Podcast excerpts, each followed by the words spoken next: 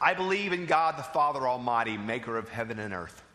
Those are words that many of us have said roughly a bazillion times in our lives. Words that we have already this morning said today this, as this congregation, affirming our faith. And yes, that's the historic Apostles' Creed, uh, one of the oldest creeds that our church has always owned. And let, let me tell you why I love that creed. This is why this creed always makes me, hey, I got a choir back there. That's kind of cool. They told me how to talk to them, and I will. Um, um, this is why I love that creed because that, that creed is not just a statement of belief, which it is. It is it is an intellectual statement of historic Orthodox faith, and that's great. And I think we should affirm that, and I believe in that, and, and I love that. But here's what's cool about the Apostles' Creed. It's one of the oldest creeds in church history and was written primarily and conceived primarily for this reason. When new baptized believers would come, they would say, This here, this faith, this is what we believe. And so the Apostles' Creed has always been closely associated with baptism. So this morning, when I got here early and I walked in and saw the font in the middle of the sanctuary, I got really excited because it made me think of the creed. And when we recited the creed a few minutes ago, it got me excited because here's why I love that. When we say we believe in God the Father Almighty, we aren't just affirming an intellectual belief, but we're saying this I'm remembering my baptism. Because that creed is a creed of baptism. And every time we stand together as God's people and affirm that creed, every time we say those words together, what we're saying is this I am not just standing upon an intellectual belief system, but I'm standing upon this fact that the sovereign God of heaven reached down and marked me as his own that he has claimed me as his very own. So to say that I believe in God the Father Almighty is to say this that I am a baptized child of God. And even if I fall off the stage and crash into the cymbals and break something, myself are the cymbals. You know what? It's okay. Because I'm a child of God. And that's okay. And my identity is not found in my job. And my identity is not found is not found in the economy. My identity is not found in the political system of our world. My identity is found in this fact that I am a child of God. And nothing can take that away. And nothing can change that. And nothing can corrupt that. No matter how hard it gets, no matter how rough the path is, no matter what happens, I believe in God the Father Almighty. I know who I am and I know whose I am. Our beliefs are not just intellectual statements, they are beliefs of the heart.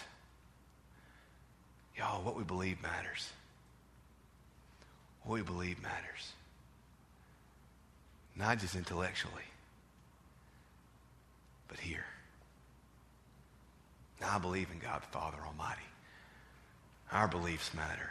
See, beliefs aren't just big intellectual faith things, they're small. And I believe if Chad Kelly can throw the ball, Ole Miss will win the national title this year. I mean, I believe that. You know? I believe you shouldn't eat chicken and ketchup. I mean, there's, there's a lot of you should, you should, I believe you should never put sugar on your grits. I went to college with a guy that put sugar on his grits. And I don't know if that's in the Bible, but you shouldn't do that. That's just. That's just not biblical. Lewis Grizzard used to say that's in the first book of, that's in the book of First Opinions. That's in the first book Opinions. You shouldn't put sugar on your grits. It's in Leviticus, Tim. You think it's in Leviticus? You, Tim doesn't think so, so. I don't know. There's a lot of things we believe. Belief matters. And here's what's, here's what's cool about belief. I, I, truly believe that belief is not just an intellectual statement, but it's a conviction of the heart. So there, there's an old song by, um, some of you may be familiar with um, the Christian songwriter Rich Mullins. Uh, if you ever sang the chorus, Our God's an Awesome God, Rich, Rich, wrote that. Rich Mullins is one of the heroes of my faith. Uh, he, he, wrote a song a few years back called Creed, which basically is the Apostles' Creed put to music. But here's what I love about the song he would sing a portion of the Creed, but then between the portions, the, the chorus he wrote was this He said, I did not make it. No, it is making me. It is the very truth of God, not the invention of any man. And see, that's what belief is. Belief is something that we did not make, but it's something that's making us. Our belief makes us. And so here's the thing about Christianity Christianity, as amazing as it is on Sunday morning, and as, as blessed that we've already been in worship through our, with our choir and our, and our praise team, and, and, and Aaron and Tim and everyone that's, Jennifer, everyone that's been a part of this service, our faith, our belief isn't just in this moment, but our faith makes us throughout the week. So, the most Christian thing you might do this week is not smack your coworker on Tuesday afternoon when you're tired. I did not make it. No, it is making me. Our faith makes us. Our faith must affect our Tuesday afternoons. Our faith must affect our Thursday mornings. Our faith must affect our faith must affect how we spend our money. Our faith must affect how we spend our time. Our faith must affect every last moment of our life. John Wesley said this one time. He said, Do not tell me that you're a Christian. I will follow you, I will observe your lifestyle, and then I will tell you if you are a Christian. Our faith must make us. Because, see, that's what the world needs. The world does not need more folks willing to pick a fight for Jesus. The world needs more folk that are willing to love like Jesus, that are willing to make a difference for Jesus, that are willing to lay down their life as Jesus laid down his life. And y'all, let me tell you, That'll change the world. My goodness. If we who take upon us the name of Christ will live that out, look out. Look out, y'all. Katie, bar the door. Because something's fixing to happen. I believe in God the Father Almighty, maker of heaven and earth. You bet your socks I do. I believe in something big. I believe in something that will change our lives. I don't just hold to an intellectual belief, I hold to a heart change. Belief is so important. So you're thinking to yourself, Andy, what's that got to do with anything like the text you read or your first Sunday and Aaron's first Sunday? That's a good question. I'm glad you asked. We're going to get there in a second. First, yes, this is our first Sunday. Aaron and I are excited to be here. Thank you for the reception, those who were able to come. It was wonderful to get to meet all of you. And you're going to say, Do you remember my name? And yes, you are a child of God, and I'm glad of that. You're a child of God. But yes, I, am Andy, and, and you're going to learn a lot about me and my family. You'll learn a lot about Erin and her family in the coming weeks, months, and years. You'll learn these things. And you're going to learn, learn a bunch of biographic facts about hometowns and colleges and seminaries and things like that. But what I wanted to do today was not just talk about the facts, Talk about something better. Talk about what I believe. Talk about what we believe. You know, you know what? This is going to sound like a weird thing to, for me to say on my first Sunday. I like the fact that there's an empty spot in the church right now. I'll tell you why. That means we can fill them next week. That means we can fill them. One of my favorites, you're going to get so, uh, so sick of hearing this stat. It's a stat by the Hinton Rural Life Center. Hinton Rural Life Center is an agency of the Methodist Church in North Carolina.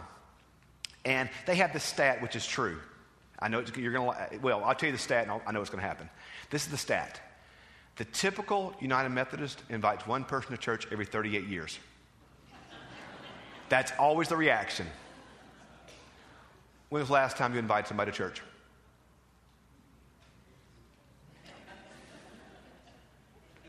So who are you going to who are you going to invite next week?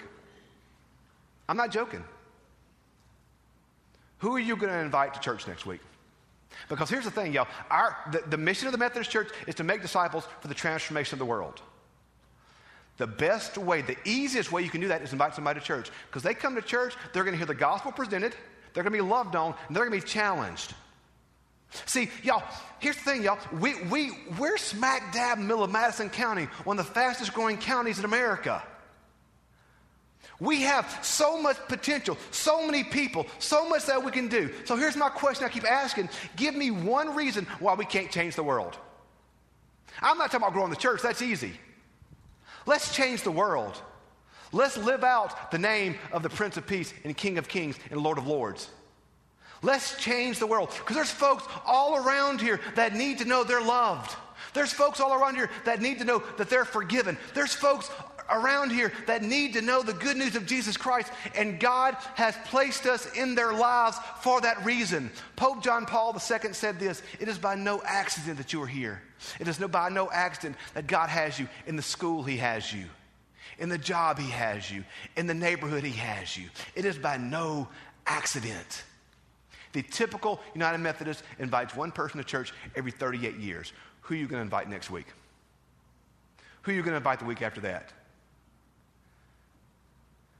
That's our mission, y'all, to change the world. The Bible says this that the gates of hell will not triumph against Christ and his church. If we focus on what God wants us to do, if we focus on his kingdom, we will not only change the world, but we'll grow the church. C.S. Lewis says this focus on earth, you miss heaven. Focus on heaven, you get earth thrown in. Let's focus on heaven. Let's run hard. Let's run real hard. So we're excited. Aaron and I, all the team, my family, we're so excited about God, what, about what God's gonna do here. And we're gonna be very careful to give him all the praise and glory for all that he does here. I believe in God the Father Almighty, maker of heaven and earth. Yes, I do. So, what do I believe? Real quick, a few things that I just want to share with you that I believe that I think that, that just are so essential in the life of our church. First is grace. I'll tell you a secret, y'all. If you spend your life trying to make God love you, you will fail. You cannot make God love you. You can't do it. You can't make him love you. You've got to understand that he does love you. God's love is not something that you earn.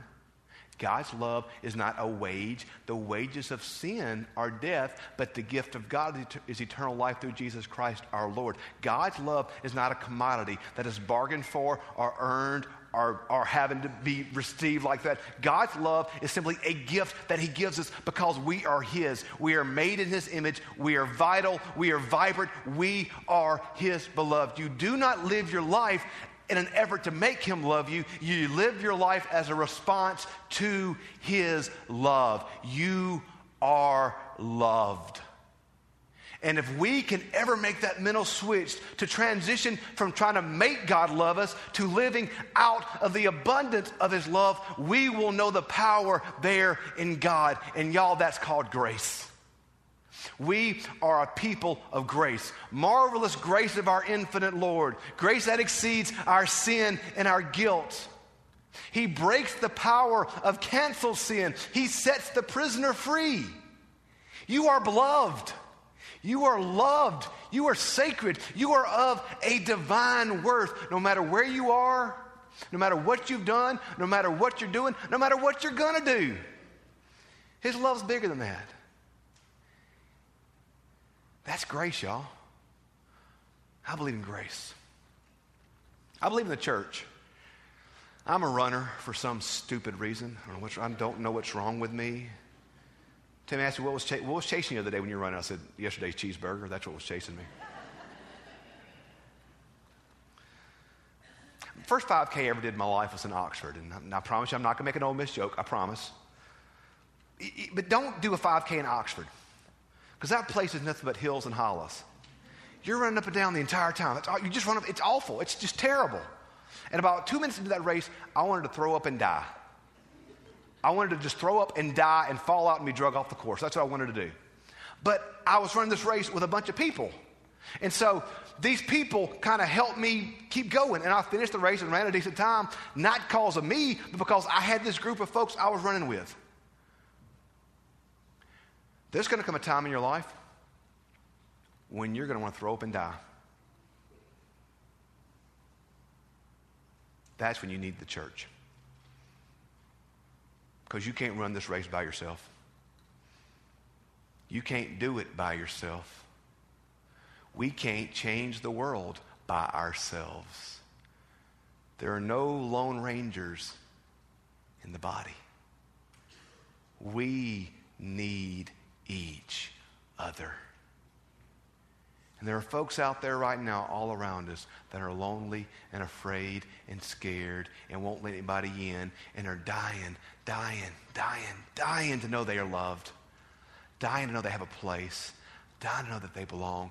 And that is our mission. We are the body, we are the church, and we need each other. There's this great, I don't know who said it, but this great quote that said, Friends make your defeats sweeter and your defeats softer. Well, we were created by God that is Trinity, a God that is three in one. We were made for relationships. Jesus said, Love the Lord your God with all of your heart, your soul, your mind, and your strength, and love your neighbor as yourself. On this hinges the law and the prophets. The totality of the Christian message is loving God with all that we are and loving our neighbor as we love ourselves. Y'all, we need each other. I believe in the church. But the church is imperfect. You know why? The church is made of people. And something else I believe is human brokenness. I can promise you that our team here at St. Matthew's, I can promise you that me and Aaron and all of us are going to work really hard for the gospel and work really hard for the kingdom. We're going to do all that we can do in our power to lead this church in the way that it's supposed to be led. But guess what? We're going to mess up. We're going to do things wrong. You may have noticed I talk a lot. I'm going to say things wrong. We're going to fail at times. You know why? Because we are human, as are you. And if you could do it by your own strength and your own power, then Jesus came for nothing. I believe in human brokenness. Now, I'm not saying we're the scum of the earth. I'm not saying we're terrible. I'm not saying we're awful. I'm just saying we're human. And it's okay. You know what? You're allowed to breathe. The fate of the free world does not rest upon your shoulders. It's okay. I, I love baseball. Baseball is one of my favorite sport. And um, you, you, you, see players sometimes they get nervous in the last innings, and you, there's another expression they, they, they squeeze the bat so tight they turn it to sawdust. You ever heard that expression? And they get so nervous they can't hit. How many of us in our life right now are squeezing the metaphorical bat in the sawdust? We're under such pressure. And we're, we're so afraid to mess up. You're going to mess up. I'm going to mess up. And it's okay. You know why? Jesus loves you. Not because you're perfect, but because you're His. And here's the thing when you realize that, you can actually live this life. And that's the last thing I believe. Not the last thing I believe, the last thing in this message. I believe a whole lot of other stuff. We ain't got, we ain't got time for that right now. We're just getting started. We got, we got a lot of years to figure all this out. I believe what Jesus promised us. John 10 10, the thief comes to rob, kill, and destroy, but I've come that you may have life and have it more abundantly. I believe Jesus changes things. I believe Jesus changes things because I know this much. When I was a teenage boy and I was scared and I was afraid and I was making wrong decisions and I was messing up and I was stupid. So I still am stupid, but you know, I was a stupid teenager, which uh, just need to stop talking on that one. Y'all don't need to hear those stories. Y'all hear them later. Um, one night I said, Lord, I can't do this anymore. I need you to help me. And he changed my life. Y'all, I believe Jesus changes things. I believe Jesus changes lives. I believe Jesus changes churches. I believe Jesus changes communities. I believe Jesus changes the world. I believe Jesus changes things. And that is the message that we are called to live out in our words, in our songs, in our actions, in our lives. The fact that Jesus changes things. There's no life Jesus can't heal. There's no situation Jesus can't fix. There's no one too far that Jesus can't redeem. There's nothing Jesus can't do. He's the King of kings. He's the Lord of lords. He is my Savior. He is my friend. He is head of the church, and nothing can stop him or his plan. I believe that Jesus changes things, and I believe that Jesus has called us to go out into the world, into His world, which He died to save, and live out that truth that He changes things. And the life of Jesus is so much better and so much deeper and so much fuller than anything that the world can ever promise. I believe that Jesus Christ changes things, and that's what the world is dying for not religion, not even denominations, not anything other than Jesus. And we are his people, and we are called to live out his love in a broken world. I believe he has come to give us abundant life, full life, amazing life, better than anything the world can ever offer. I believe Jesus changes things. This I believe. That's what I believe. What about you? What do you believe? I did not make it. No, it is making me. It's the very truth of God, not the invention of any man. Our belief shapes who we are. This I believe. What about you? What do you believe? Let's pray. Father God, we thank you for your goodness and your mercy and your power. God, we thank you for the gift of salvation, the gift of your hope, and the gift of your life. Father God, may we now live in the power of your grace and in the power of your praise today and always. We ask in Jesus' name. Amen.